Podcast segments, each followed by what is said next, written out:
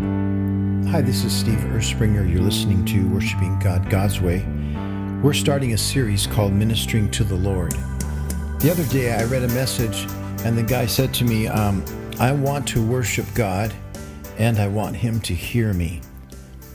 And I looked at the guy's bio, and I realized he was a musician, played the guitar. He was interested in being a worshiper, but he was also considering what he was doing when he was playing his guitar. That's what, how it came across to me, what I, what I kind of assumed that he was thinking.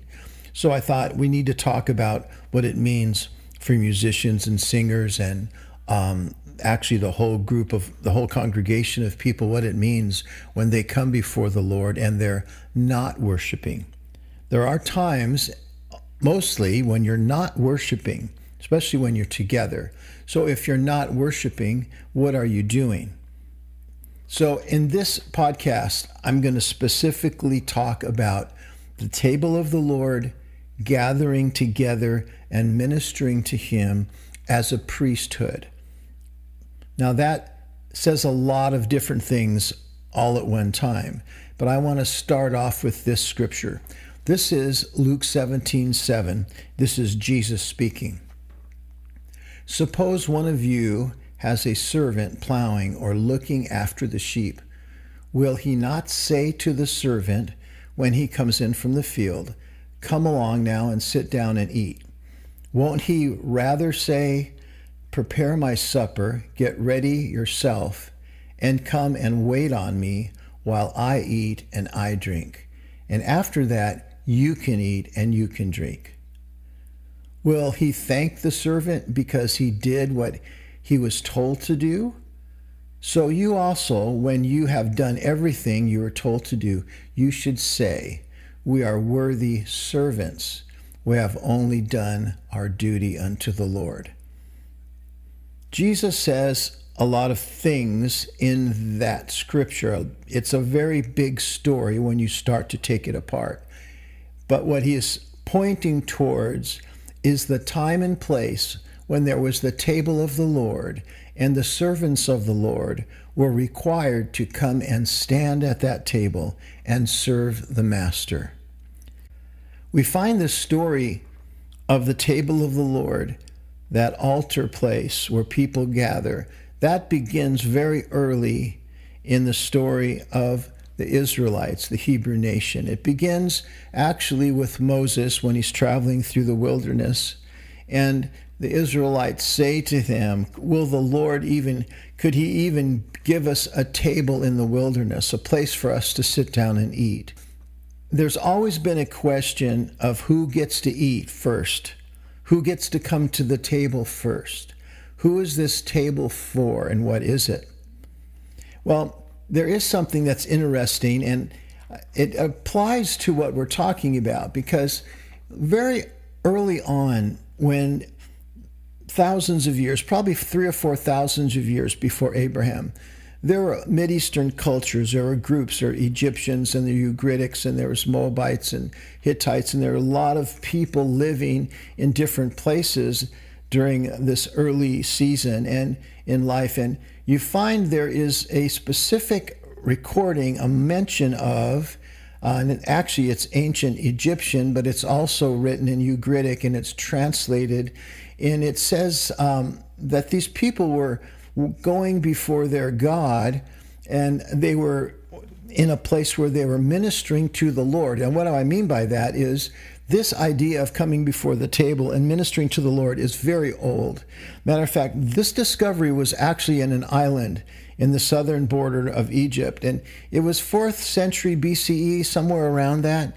It was a papyrus manuscript, and it reveals the name Yahweh in that transcript. So it means that they're talking about El or possibly Yahweh, and it's written by a person who or people who are playing instruments. And it reveals that Yahweh was a music lover, that their God was interested in what they were doing. And they write it like this it says, Drink, O Lord, and the word is Yahweh, from the bounty of thousands of basins. And it says, Be inebriated. And it says, Adonai from the bounty of all men. Musicians stand in attendance upon the Lord, and they play the bass lyre and they play the other lyre, which is kinnor. So here we have a 4th century BCE and possibly older transcript of people who are musicians who are standing before an altar and they're attending this altar. They're ministering to the altar. They're waiting on their Lord. When Jesus talks about this in Luke 17, he's re- referencing a very old concept about people who are called to come to the table of the Lord and minister to him. When Moses was in the wilderness and he built the Ark of the Covenant and it was traveling and going on its journey, at one point the Lord spoke to all Israel and said, I want the Levites to come and I want them to minister to me, to stand before me in my presence. God actually spoke that to them. Now, the difference between El Shaddai, God Yahweh, the one that Moses is serving, the one that Israel follows, he speaks into the people's lives. Prior to Abraham, the cultures that worshiped other idols and other gods, the gods never spoke to them.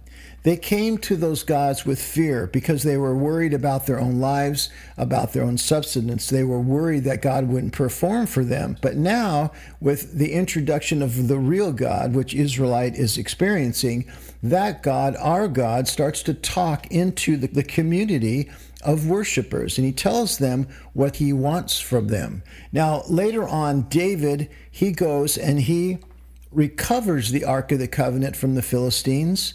That's a long story. But he brings the Ark of the Covenant into Jerusalem, into David's tabernacle or David's tent. At that time, all of Israel gather around, they follow the Ark of the Covenant into its tent. They all come rejoicing and singing and playing and dancing and there is basically what I would call a spiritual revival at that moment.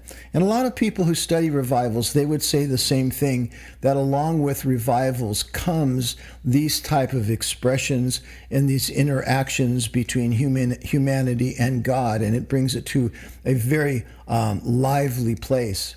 But I have to note that when people came to Moses' tabernacle, when they came to that ark, it was very restricted. There were no instruments, no one singing, no dancing. People waited outside. The priest went in through the Holy of Holies. And if he had not sinned, he would survive it. But if he had sinned, he would die and they would drag him out. That's Moses' tabernacle. Now, when you look at David's tabernacle, it's a completely different thing. David doesn't have the curtain that covers the Holy of Holies. It's open to all the people. It's like the prophetic word that says, I want all of you to be priests, a kingdom of priests. I want all the people to come and minister to me. That's what David opens up when he brings the Ark of the Covenant into Jerusalem. And that's when the Lord says to him prophetically that this would be a kingdom of priests that would last forever. So the idea of the priesthood coming and ministering at the table of the Lord, it's pushed into the future. We read about it in Revelations when it talks about the kingdom of priests, because that is what relates to us. That's who we are today.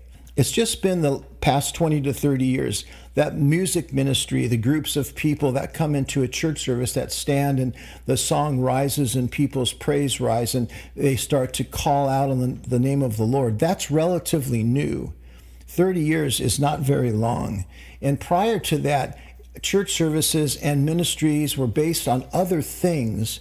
And now we have a lot of churches that are gathering and they don't even really know why. They couldn't really explain to you the priesthood of the believer or standing at the table of the Lord, but spiritually, that's what's taking place. So when a musician says to me, What happens when I get on that platform? Is God hearing me? Then what I need to do is explain what it means to minister to the Lord and to stand at that table.